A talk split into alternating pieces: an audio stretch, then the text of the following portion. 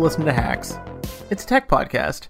My name is Simon. I'm joined by Moral Hello. and Rob. Hello, listeners. We are unfortunately not joined by Rosemary this week, who had um, some stuff she had to attend to, so uh, she'll be joining us again in the nearness of time. However, we could not delay this episode any longer, not only because uh, we weren't able to come to you last week, but also because this is a topic that I've been wanting to get to for over a month. And it was initially precipitated by the news stories about Elizabeth Warren and her supposed Native American ancestry. Uh, now, you may recall that uh, she'd been taunted by uh, Donald Trump, among others, um, with the Pocahontas slur, and uh, felt the need to, you know, set these, set this, set the issue to rest. So she um, had a DNA, she had a medical DNA test performed, and it came out that she Medical is pretty. It, that's pushing it. well, I, I, I- I guess I needed, I needed to make a distinction because I know that she, she did it through a nurse or a doctor or something. I, I know that she didn't do it through 23andMe or Ancestry. It was a doctor who is like a consultant to 23andMe. oh, is it? Yeah. Okay. I so a didn't that professional part. So a charlatan. Yeah. Okay. Just wanted to clarify. Right. For And I, it has been a while. It's been a while since the story happened, but what was what was her percentage in the end? it was like I- under 3%, I believe. Right. But that was good enough for her to say, "Hey, I was right." Um, which of course uh, didn't stop the conversation in any meaningful way. And uh, that got me and us thinking about um, these companies like Ancestry.com, 23andMe, and what it is they do and um, what value it may have or not have. So um, that's what we're here to talk about today: is uh, these companies, what they do, and what they don't do. And God, it's such a huge topic. But um, I wanted to start with Ancestry.com and their ads because I think that's sort of the first thing that made me like perk up and realize that um, these companies and their services were like a major. Uh, a major thing that people were, were spending a lot of time and energy on. You can uh you can really tell that we all have uh liberal arts degrees because we just uh, our entry point tends to be media. I actually have a fine arts degree, but whatever. What's the difference? well, good for you. At Fancy. Least. Yeah, not all of us I are know. fancy enough to have fine arts degrees. That's right. Um, so my fascination with this stuff, I think, started with that Ancestry.com commercial where the guy talks about how he and his family always considered themselves German.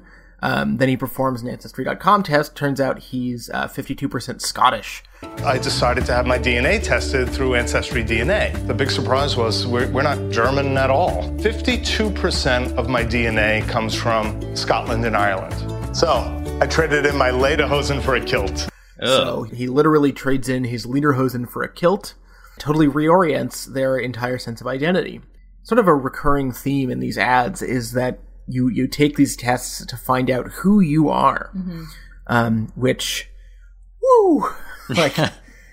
It's funny at the time, like when these ads first started to crop up, like a few years ago. Maybe it seemed innocent at the time, but uh, now in the age of Richard Spencer and company, seems a little bit less innocent now, doesn't it? The way I remember these ads is very sort of emotional music and people talking about how, oh, I never realized that my grandfather like fought in the war of like independence or whatever, like people discovering enlightening things about their family history. I didn't, or maybe they've sort of pivoted over the last couple of years to really um, drill down on the racial slash ethnic aspects of that, which I find very disturbing. if I can chime in here, uh, so that's an interesting perspective because I remember when uh, was it ancestry.ca? That's been around for over I think like a, while. Yeah, yeah, while it's now, the like, OG at least one. ten years, right? And I remember when it first started popping up, um, you know, in uh, like online advertising or whatever. I might have been even dare I say it, maybe even my teens. Um, and as someone who is um, I'm Middle Eastern and as uh, a Middle East, many Middle Easterners, uh, there's not a ton of uh, information, maybe especially because I'm part of a diaspora, um, about where I come from or who, like, what my my origins are beyond like the the two generations that are still alive. Um, and so it was really interesting to me. Like, I, I remember being kind of piqued by that. I'm like, oh, I wonder, like, you know, whether or not I could learn about this. And even then, I remember like I couldn't. I remember typing in like trying to use ancestry.ca many years ago, and it was like sorry does not compute, um, because I think it was always kind of. Um, you know, it's always being programmed by someone, and that person doesn't give a shit about anyone beyond kind of the scope of their own interests. In this, in other words, in this case, uh, you know, Europeans perhaps, um, or Western kind of uh, big W Western kind of um, notions of identity. Um, so yeah, it's kind of interesting to hear you say that. You know, maybe it pivoted. I don't know if it pivoted. I think it's always been kind of just uh, inherently racist. Well, I think I think what they started with, yes, definitely inherently um, biased toward certain groups of people because I think ancestry started um, not with DNA testing, but with just Family like tree stuff. yeah, people trying to using like social media sort of networks figure out family trees Yeah. and like put the pieces together. So like you know there was a big group of uh, you know old stock Canadians here um, working on family trees together, and not so many uh, people who like hail from other parts of the world. Um, but now all of these companies are doing scientific um, DNA style testing. Uh, so yeah, of course, we're talking more about race and um, you know ethnic origins. So this is as good a time as I need to talk about like what do these companies actually do? When I fill a vial full of spit and send it off to uh, 23andMe or Ancestry.com, what are they doing with that? So I think a way to sort of boil down what they're doing is um, each of these companies has you know a big basically open source um, pool of genomes, right? And the genome is like the the source code for your you know DNA or whatever. Everyone has your genome is like 99.99999% the same among all people of the world, but it's that like 0.0001% that's different that makes you uniquely you. So you have that 0.00001%, whatever, that is you. And what these companies do is they take reference samples of people who are from different parts of the world. So people who've said, oh, both of my grandparents are from Germany or both of my grandparents are from, you know, Iran or whatever. And then whichever, um, of those groups of people that you are closest to, um, Ancestry.ca, 23andMe says, uh, okay, uh, Rob, you have a genome that that most closely resembles this person or that person um, from these parts of the globe. So you are 53% Iranian or German or Scottish or Irish or whatever. You wish. Wish I had that premium Iranian blood.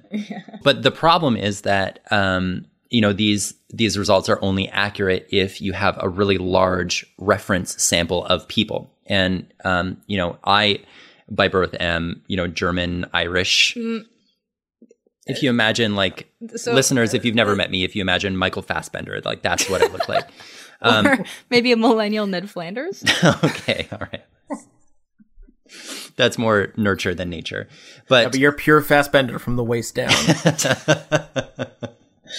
I'm not stepping too into that true. one. Um, yeah, so uh, for for someone like me to take a 23andMe test, because there are tons of genomic reference samples for people from Europe, it's extremely accurate.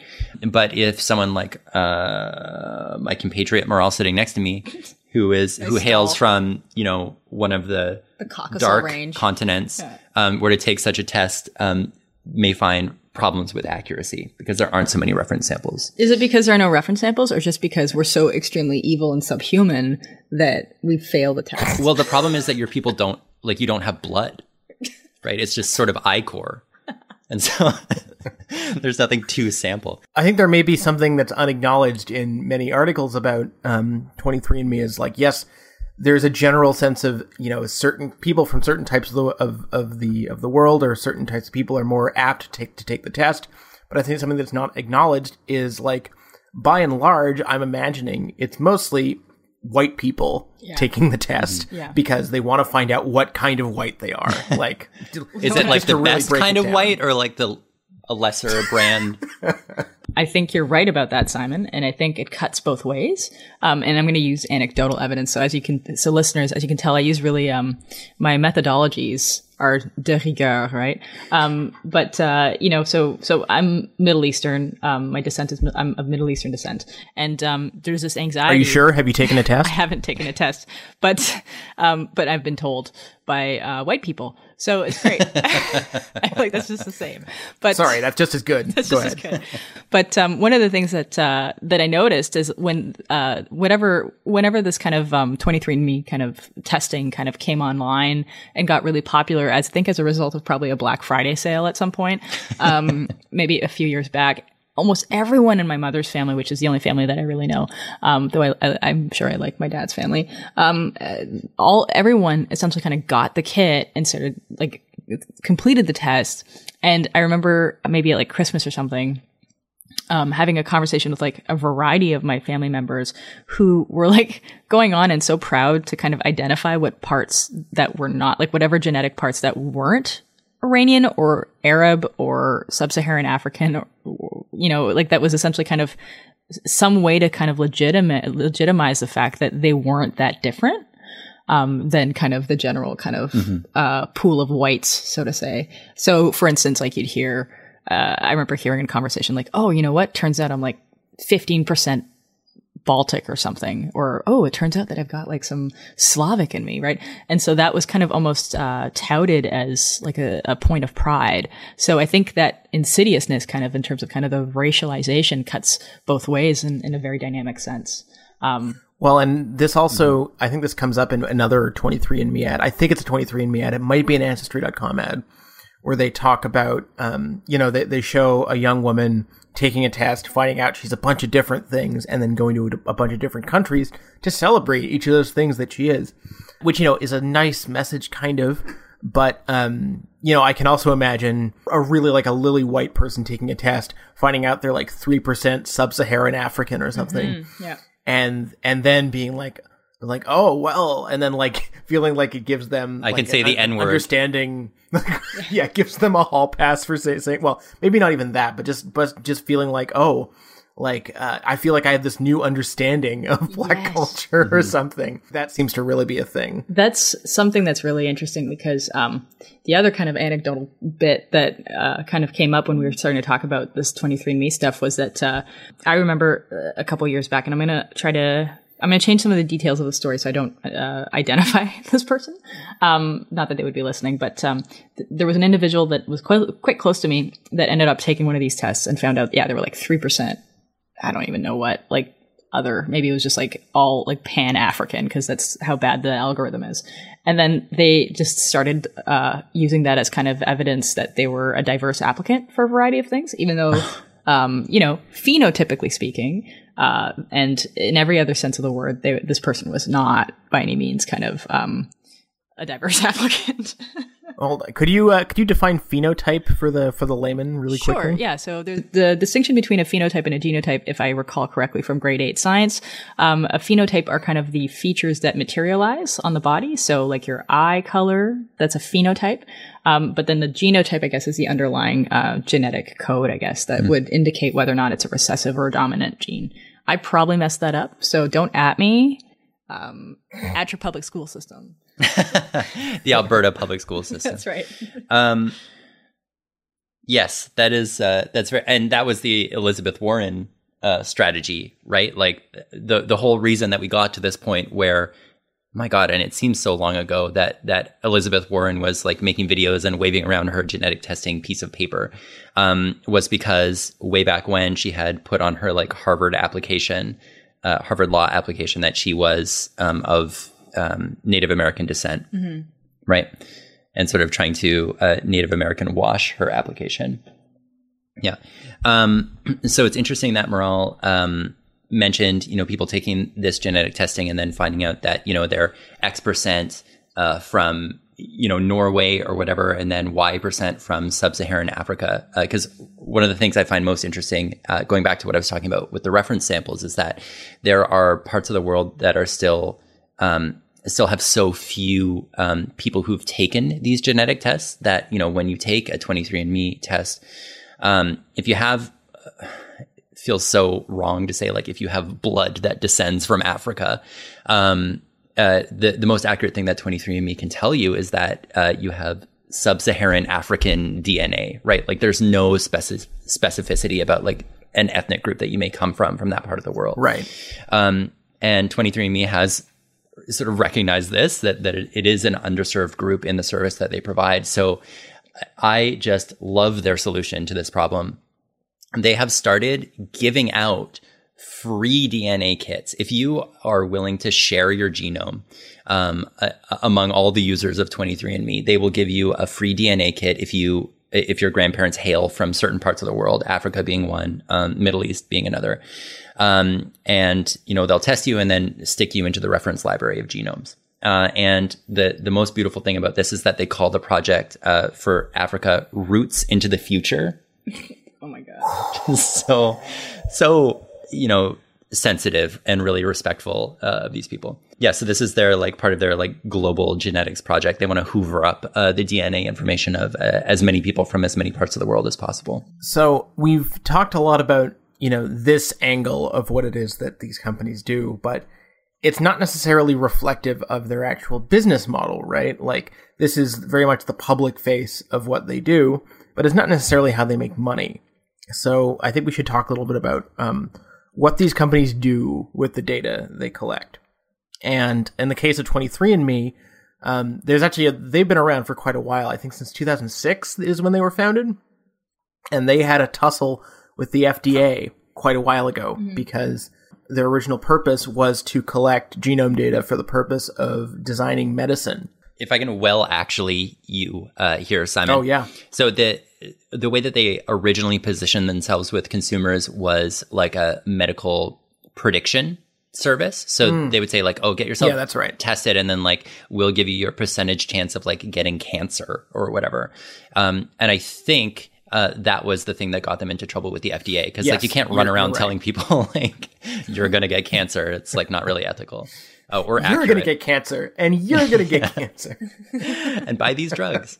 Um, yeah, so they they sort of they relented from that, and that's when they started um, sort of marketing themselves as like a DNA entertainment service almost. Um, and that's when you started to hear about people being like, "Wow, it's so interesting that I like wear a kilt now because I'm three percent Scottish," which like don't do that. If you get a DNA result back, like leave it right. leave it for the real Scots.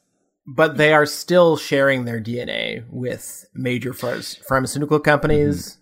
So that's and uh, yeah, things like that. That's their like end game basically. So like um one of their board members, Patrick Chung, has said in the past that like they want to be the Google of personalized healthcare, right? And the same way that Google like brings in all this um, ad data about your like personal behaviors online. 23andMe wants to uh, control basically all the genomic data in the entire world, right? And think about how valuable that would be for pharmaceutical companies, exactly to develop new drugs if you if you knew exactly how it would it would affect certain percentages of the population. Well, how I mean, is do we know how effective that that um, data is at actually you know developing effective drugs? So no, and it seems that at this point neither does 23andMe, right? But the I, I think their idea is that like many startup companies, it's sort of a, a, moonshot on the future, right? So at some point, right, uh, drug testing is going to become sophisticated enough that you can just shoot in a, a genomic data um, and get out at the other end um, the cocktail of drugs that you'll need to fix X, Y, and Z, um, and that's sort of what they're banking on. Sure. And then the question, I guess, then becomes okay, so maybe there is um, a valuable use to this data in aggregate, and um, maybe they would there will be useful applications. In that case, is it right that people should have sold off the rights to that information for what? I mean, what is the cost of a of a 23andMe kit? It's high. It's too high. It's like 80 bucks Canadian. Well, I think you can get it. Uh, like I think the pricing changes depending on like sometimes there's sales, right? Because like I always hear about it, always bubbles up in, in kind of social conversations when there's been some kind of sale and everyone's like, oh, I got a I got a 23andMe kit, you know, and and uh, so I think it, it really does kind of depend, um, but it is pretty expensive. Um, I think you're, but it seems like if anything, they should be paying us for the privilege of of collecting that information. Wow, that should be the tagline of this podcast. Pay us. Um, but uh, I mean, I think there's something. There are a few kind of interesting, um, I think, points of intersection I want to tap into there. Um, one has to do with kind of this question of kind of who actually has um, access to your genetic data. Um, so there are some funny things that have happened. Like back in 2015, um, there was, I guess, like a some programmer ended up kind of using the API ben, ben, uh, undergirding, I guess, 23andMe, um, and co-opted it to block people from sites based on their gender, ancestry, and any gen- genetic characteristic. Um, and so it was called like the it's a, the genetic access control source code, I guess, was open to developers. So this is kind of from 23andMe. They said, you know, we have this kind of, correct me why I'm wrong here, but kind of like some kind of developer kit. Mm-hmm. Um, and it was published on GitHub, uh, you know, back in, I guess, presumably 2015. Um, and someone just got on there and ended up kind of using that um, to create third party logins where uh, it would essentially kind of access uh, the information from uh, 23andMe um, from a third party authentication tool to request permissions from 23andMe about like genetic makeup. And he would use it um, to be able to essentially kind of limit access to people based on like oh, you're not European enough enough, for instance, to access this particular website you usually do. So it got shut down quite a, like that was kind of a big data breach in a sense. Um, and what was interesting is that the code's creator, I guess, offered some a variety of reasons as to why they were doing this. One of them had to do with the idea that they were creating quote unquote safe spaces for marginalized groups to escape trolls. Like that's actually so good. it's so fucking that. insidious. Um, and it taps into kind of another point that I want to get back to. Um, but you know, on his GitHub post, I guess, uh, he was suggesting that like Hasidic Jews might like to bar access from Ashkenazi or Sephardic Jews. Oh, okay. I, am not a fan yeah. of this anymore. I did a 180. You want to retract your or, enthusiasm? Or, and this, I mean, I think this gets back to like what we talked about last time with regards to, um, you know, the right and how they kind of deploy technology, um, or how the N- NAACP, sorry, I can't pronounce anything, might want to filter its prospective members, perhaps a nod to the Rachel Dolezal saga um, or create safer online dating sites. Again, this is in quotation marks. Oh. Um, that ensures a low chance of potential pairings that one day might result in children with two recessive genes for congenital diseases. Holy shit! Oh my god! Whoa! Yeah, so it's like so it's using kind of again this language of inclusivity and like care um, as a weapon in a sense, right? Um, to promote essentially kind of um, hateful and uh, dispossessive, um, genetically dispossessive traits, or not genetically dispossessive, but like social dispossessive ones. Um, so there's there's that issue, right? So so essentially like this stuff was not very well protected, which essentially kind of uh, resulted in in 23andMe kind of being a little bit more thoughtful about you know access to um, you know developer tools and also kind of uh, the actual kind of genetic uh, code, if you will. But then it also kind of uh, has led to kind of this attempt to kind of reboot the idea that 23andMe has like a plan to keep your data safe. And this is, uh, I'm, I'm kind of drawing on an article in Forbes, you know, good old Forbes again from, from earlier this year, um, just a few weeks ago. And this idea that they hired some kind of uh, privacy hire um, who is a lawyer by training and interested in improving healthcare. Um, her name's Kate Black, I think uh, to essentially kind of try to ensure that the data was uh, there was some kind of curation in the way that it was protected. There was some kind of data privacy with 23andMe. And uh, there's a quotation here that I want to read where Black, so this privacy hire for 23andMe that's going to keep your data safe, says that, you know, she wants to tell you who actually can access your genetic data and says, I quote, the only external entity that would ever have access to consumer customer data is our third party lab that we've contracted to actually process the samples and generate the genetic data. Hmm. Does that seem right? Is there maybe another, uh, does this call back to another third party lab situation with, uh, that might lead to kind of some massive breach or leakage? No issues there. Nah. This is the, the same story that we hear all over the tech space where, you know, your, your data will be parked um, and stripped of identifying features, yeah. so your name, email address, phone number, address.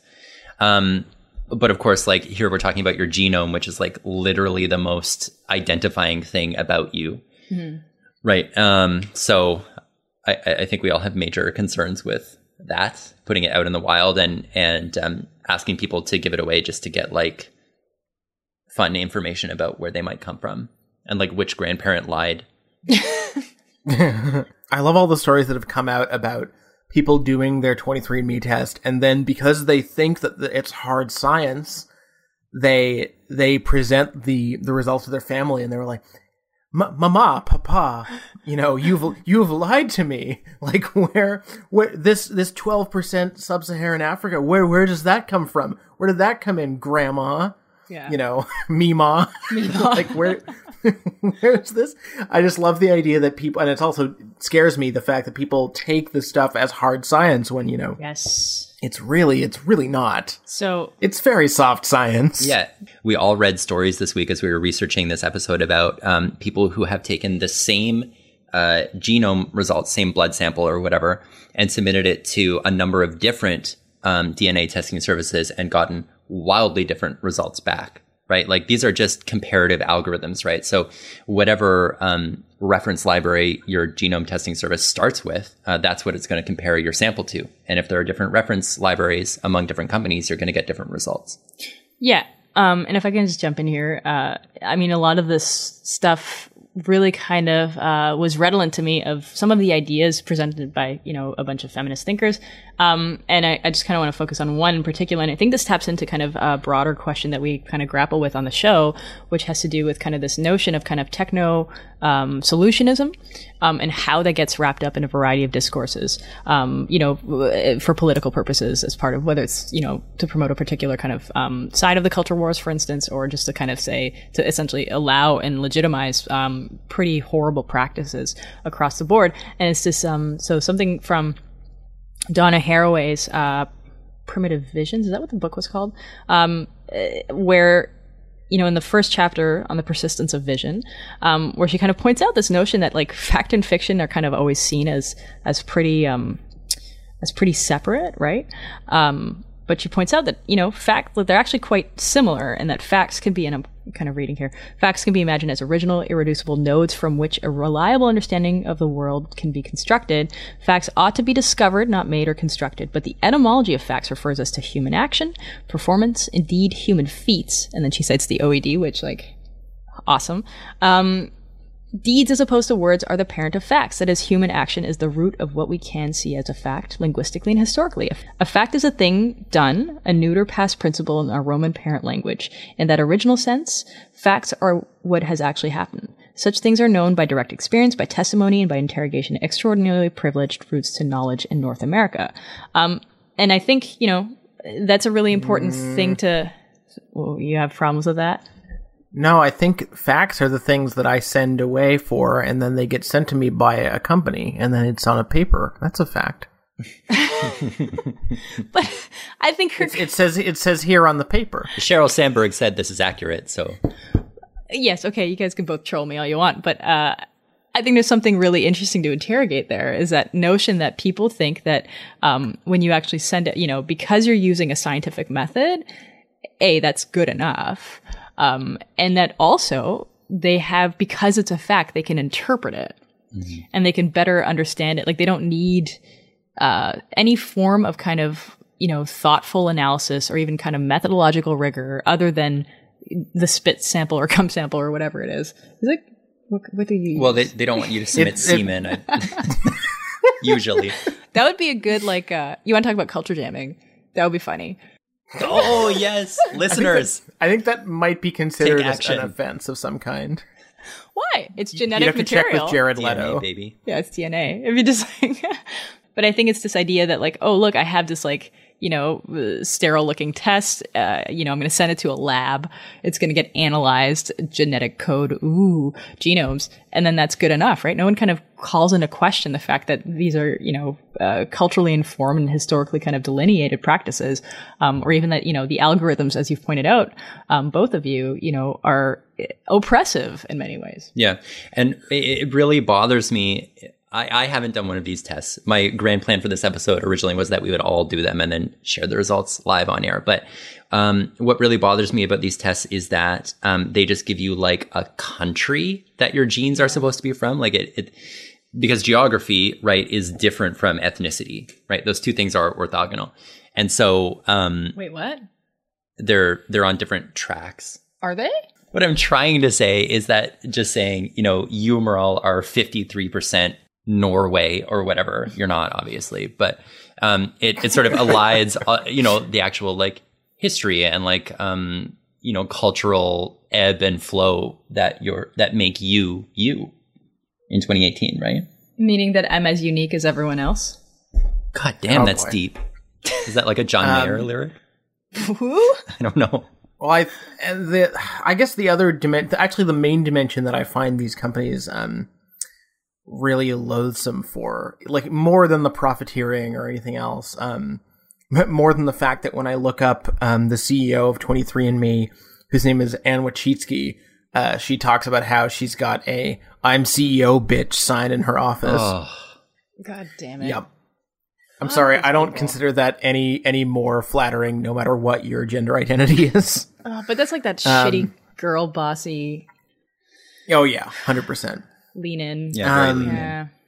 The thing that I find insidious, the most insidious, is the way that these companies validate this notion of sort of blood as destiny. Yes. This notion of that your identity, um, based on your, you know, based on factors you can't control, is really who you are, and they they will determine your future. Which is, I feel, you know, it's this gets at um, one of the things that really that really bothers me about identity politics and um, is the way that the, this can be weaponized so easily by the Richard Spencers of the world, um, who, um, who for whom this is their like entire worldview, right? Like I have, I had to imagine when when Elizabeth Warren came out and made that god awful video and statement that Richard Spencer had to ha- he must have had a fucking boner for that man Oh yeah. like it it plays into their the, the alt right worldview and just like the general you know right wing worldview so neatly.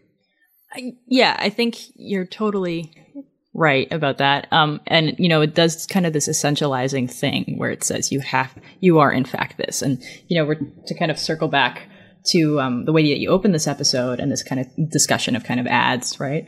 Um, if you actually go to the ancestry.ca webpage right now, and you scroll kind of about halfway down the page. There's this like story from our members, and uh, the in quotation marks, kind of the headline is "What are you? What are you? What are you?" And then there's a little there's like a photo of a, a person who has like a little pie chart of like where she's from. Um, and there's a little anecdote about how growing up, Leslie had always encountered curiosity about her ethnicity from people she'd meet, right? And there's kind of like this Oh my God. explore your ethnicity aspect. So yeah, definitely kind of essentialize its identity. I, I'm just imagining like a like a 50 year old white guy shaking this 20 year old ethnically ambiguous woman, Yep. just being like, Yep. "What are you? Yep. What Yep. are you?" Exactly. what are exactly. you exactly? And it really kind of taps into this kind of question, right? Um, but I think you know the I guess the the addendum that I would make to your comment about um, how this gets politicized is that I don't even think it's just the right. I think it's like quite like I mean, and I I have quite a bit of disdain towards kind of um, liberals, uh, which is no secret. But uh, the way that this gets taken up and, and what the limits uh, of acceptability are. Um, so, for instance, you know, the Elizabeth Warren thing was, yeah, Richard Spencer probably boned out over that and like, you know, loved it. But the the piece that I thought was really interesting, even in our conversations, um, and uh, even more broadly, is that uh, Lindsey Graham thereafter pointed out that it would be like terrible, and I think that's the quotation, if he found out that he were any any of his ancestry was Iranian, and that was fine. The only people who got pissed off about that were Iranians. Because Iranians, and it's not because I'm Iranian. I think there are other, obviously North Koreans. There's like a variety of Arabs in general. Um, uh, you name a number of kind of different ethnic groups that are continue to just be like okay to hate um, in the liberal mindset, and I think that's part of the problem, right? It's not just that it gets wrapped up in kind of this right rhetoric. It gets wrapped up in this liberal fucking Clintonite, hawkish motherfucker. You know, everyone's great except the axis of evil uh, or people that we can't conquer. Um, Don't forget the troika of Terror. the troika. who I, was going to say the troika no, of I- tyranny, right? And uh, Yeah, I called them the troika of terror last week. I'm so sorry, I misspoke. no one corrected you, so we all misspoke. the um but uh, you know the, the- my my favorite thing about the Elizabeth Warren thing and was the fact that after it was done like some people recoiled in horror as we did. But the general liberal response that I saw was look Trump had put her in a corner. She had to do this to to like close to close the door on. It's like are you fucking kidding me? Yeah. like you you you you may have closed that door and just opened another one to hell I mean, uh, yeah, She's Elizabeth Warren. She's, you know, come on, Simon. she'll be president someday. It's She, important to know her genetic point background. 4.0 are going to. Um, so two things on what you guys are saying. Uh, I, I thought that the Lindsey Graham um, interview was really interesting because the Iranian thing wasn't even the headline. No. Right? Like the headline Yeah. was him um, vowing that he will take a genetic test and that he will be more Native American right, yeah. than Elizabeth Warren. And like, And there's a decent chance he will. Like, really. yeah, I, I think I don't know if this was propaganda or whatever, but um, there was some chatter that like the amount of Native American that Elizabeth Warren's blood contained was like lower than the average American or so, like this is so fucking abstract. And like, can we talk about So how like stupid. The indigenous people in America like don't exist, are completely invisible except when they get invoked as like a pawn in like racial Yeah, games? yeah. Wasn't that So exactly? messed that's up. the same for Indigenous people pretty much everywhere. It's That- just uh, absolutely, different yeah. intensifications, right?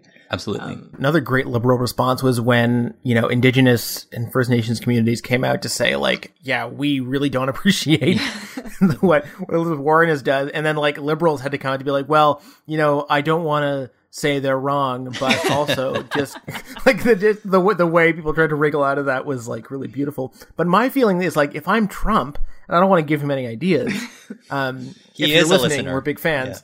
Um, but you know, all he has to do is come out and wave a piece of paper around and say, "Hey." Turns out I'm 15% Native American. Like he doesn't even have to do the fucking test, Yeah. and people will just will eat it hook, line, and sinker, and then she's fucking done Yeah. forever. Yeah. Yeah. Checkmate. Yeah. I mean, there's some other topics I want to get to, but one thing that I was thinking about because um, I don't know, I'm listeners, you don't know this, but I'm like very uh, confused by incels in general. So I do a lot of thinking about them. And like, would it be great? Like in terms of, I'm always trying to think of like ways to resist um, these types of kind of oppressive practices. Whatever you're about to say, I love it already. Go Wouldn't on. it? Well, like, should we get like some kind of genetic testing for incels to know whether or not they're Chads or like have how much percentage Chad they oh yeah, you totally could, right? Yeah, like your bone structure. Yeah, they'd buy it. Yeah, yeah, yeah. I mean, there are Your- there are your thin countries wrists. there are countries now that are doing genetic testing on their elite athletes, So the Chads. right? Yeah, yeah. So The Chads and Becky's. yeah, so Uzbekistan, China, it was Uzbekistan that started it. Of course it is. in the last Olympics. So the, you have all your um, Olympic athletes that you've trained like basically since birth to compete in the Olympics. And then the last stage of the selection process for the Olympic team was everyone has to take a genetic test. And then only the ones that like display the best, um, you know, markers that are associated with athleticism, they get the nod to go ahead. it's so fucked up. so make this available to all the incels Yeah. really all all the all the boys at birth really because we want to sort them early into alphas and omegas and then you'll you'll solve the incel problem right Yeah. But also, you can probably uh, finally find evidence of hypergamy um, from you know those horrible women that are dating above their. Yeah, yeah. yes yes Yeah. indeed And if if you don't know what hypergamy means, I recommend you watch the ContraPoints Yes. video about incels. It's very good. it's, it's it's extremely good. Yes. Can we just Um, ContraPoints? We love ContraPoints. If you want to come on the pod. come on the pod Yeah, big- friend of the big pod. fan. Yeah. We haven't even gotten into like all the ways that this data is being used. Like it came out a few months ago that Canadian immigration services Yes. were looking into uh, using ancestry data to to investigate immigration claims and to investigate people's uh, background to see if they were really telling the truth about you know where, wherever it is they say they came from. Which Yeah. that's uh, that's there's uh, even just there there's so much to unpack that it just makes me tired. It's just you know it's disgusting i mean it really it's this essentializing trope that is used as legitimacy to exclude people from a livelihood it's just garbage Yeah, and that's you know, if anyone at home is a U.S. listener, just like every time you you like to think of you know Canada as a liberal haven or whatever, just remember things like this are happening constantly. yeah i mean one thing the the canadian immigration thing um, that's particularly uh, irritating i think for us who who live here because yeah everyone sees us as a fucking weird sexless uh, prime minister who's like just passively handsome and so oh he's so great but he's just this is the kind of evil shit that kind of lurks in the sur- like beneath the surface Now, don't worry, we'll get our wave of reaction in the next two to four years, and we'll get drinker? our yeah vote andrew we'll Scheer. get our Trump. I I, think it's going to be the guy after Scheer, to be honest, but um, I've been wrong before. Yeah, well, you know, another kind of um, act of resistance that I think for those of you who are really good at genetic testing um, and can create these types of materials, you know, one thing would be really fun. uh, Another kind of see, I'm really into this culture jamming now that I've kind of thought about it some more. Is what if you had like a genetic test and you sent it out and you like spoofed it so that every time, you know, you did a test, if you were, especially if you were incelly white or like, you know, Incelly. or pre incelly, um, or just like just a general asshole, um, then you would just get the results would just say that you were scum. That's all it says. You're scum. Um, no, here's what I think. Here's what I think you should do. I'm going to do a new startup. I'm not going to announce the name because I would spoil it. Uh, and we're going to do exactly the same thing as 23andMe and all those other companies, but it's but the kit's going to be ten dollars cheaper, and um, we're going to send you the results. But then it's going to come out in a press release two to three years later that actually we sent out all the results wrong. And uh, we're gonna send you the we're gonna send you the real ones in another year or two You just and we just let you live. We'll randomize them, and yeah, we we won't even do the testing ever, really, which is going to be the genius of it. We're going to save a lot of money that way. And um, But don't worry, we'll still uh, allow a third party lab to access your data, but only them. yes, Oh exactly. yeah, yeah, I mean, th- we're going to know what the results are, for sure. We're not doing the correct test. We're just, just assuming that. They Yeah. Just send a photo of yourself with your test, like Yeah. whatever. It's pretty easy to tell, right? yeah. Yeah. Anyway, I guess to to to wrap things up, uh, you know, if if your if your Mima has bought you a 23andMe test off of a Black Friday sale and you're and you want to send it in, I mean, that's fine. Just you know, don't think of it as as the roadmap to your future or your past. And you know, don't be surprised when it turns out that it's being used by some huge U.S. pharma company or Canadian Immigration Services for demonic purposes. That's all. Well, I mean, can I add to that? Hmm. Yeah, please. So do. one thing I would say is maybe don't do it. You know, you love your Mima. I love my Mima, but you know, sometimes I don't. I don't always wear the shirts she gets me. Sorry, Yeah. Grandma. Um, and the reason true. why I would say maybe don't do it is because this is your data, this is your personal information, um, and maybe you don't value that, but someone else does. Um, and the one thing we didn't talk about, which I think is pretty important here, is the idea that you're giving genetic material away to like just anybody, and like in a world where like okay what if someone uses that against you or like creates a clone and then how do you know you're the original just thoughts you know like that's that's why i wouldn't do it like you think i'm gonna give you my genetic material so you can make another one of me and then like that person steals my life fuck that That's heavy. Well. I think the world would be a better place with more of you in it. nobody Damn. agrees with that I say do the DNA test. Why not? You're okay. who cares about your da- your personal data We've all seen the classic film Gattaca, right? We know that you're shedding skin cells all over the place all the time. Your genetic material's out there. You might as well get something from it. Get a good feeling. that you're get some fun. that you're 3% scottish Did you know? I would fucking kill myself. You, you might as well get. like, I did think you know? probably are scottish No. Look at this profile. Beautiful. um, did you know that these DNA testing services have app stores now? So you get your genetic results.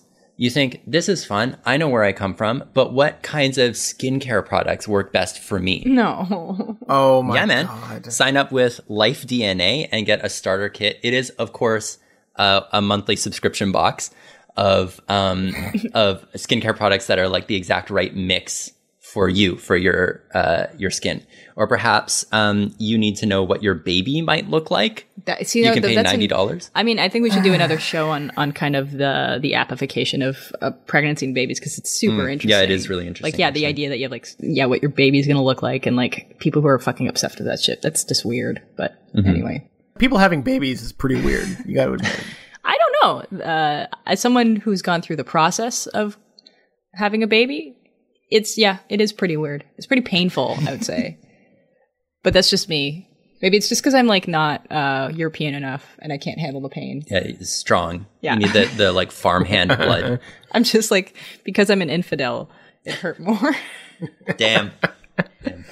Um, geez, we didn't even get to uh, my favorite, my favorite um, manifestation of this phenomenon, which is that um, I think it was Ancestry.com and Spotify teamed oh, up what? To give you themed playlists based What? on your So horrible. yeah. So if so, like if you came up as whatever the fuck it is Ed Sheeran is, then you get some Ed Sheeran songs. That's awful. Yeah, it's, Does it come with like a little thing. ad with like a celebrity that identifies and says like Probably, yeah. I, I, took I didn't do the fucking cast. ancestry.ca and this is what I got.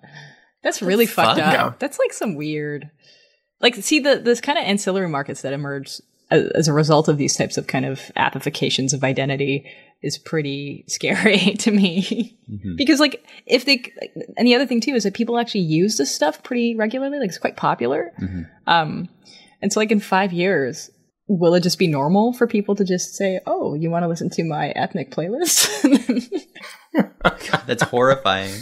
And it's just Galway Girl by Ed Sheeran 15 times in a row. God. Well, that's the future we're heading for. Here at the Hacks Initiative, we just like to make you feel good about the future and, and the present and everything else. So you can find us on Twitter. Uh, I'm there at Hollow Minds. Rob is at RG Scherf with a C. And Moral, for some reason, is at Snootlet. and uh, we hope you've enjoyed the episode. Consider that people might also, in, you know, people who aren't you might enjoy us, and they'll have an easier time finding us if we have a higher rating on iTunes. So go rate us there, please. And tell your friends about the show because we don't advertise it. yeah because we're not capitalists that's I was actually thinking about taking out some ads. This some week. ads, yeah. But we may be in the future, and also, you know, if you want, if anyone wants to give us like 23andMe, if you want to sponsor us, um, or give us some money or free kits that We'll, we can we'll then give out test to the community, and yeah, we'll, do take ad it. reads. Yeah, I, Simon, our our editorial department and our advertising department are completely separate. So if you want to take out ads, That's right. Yeah. that's fine. It won't affect the the quality of journalism that you get on this show. exactly. Our core business. That's right. Is to yes, make- it won't affect the quality of our journalism. It will remain untainted from what it currently is. All right. Thanks everyone for listening. We hope to be back in the nearness of time. Thank you. Thanks, everyone.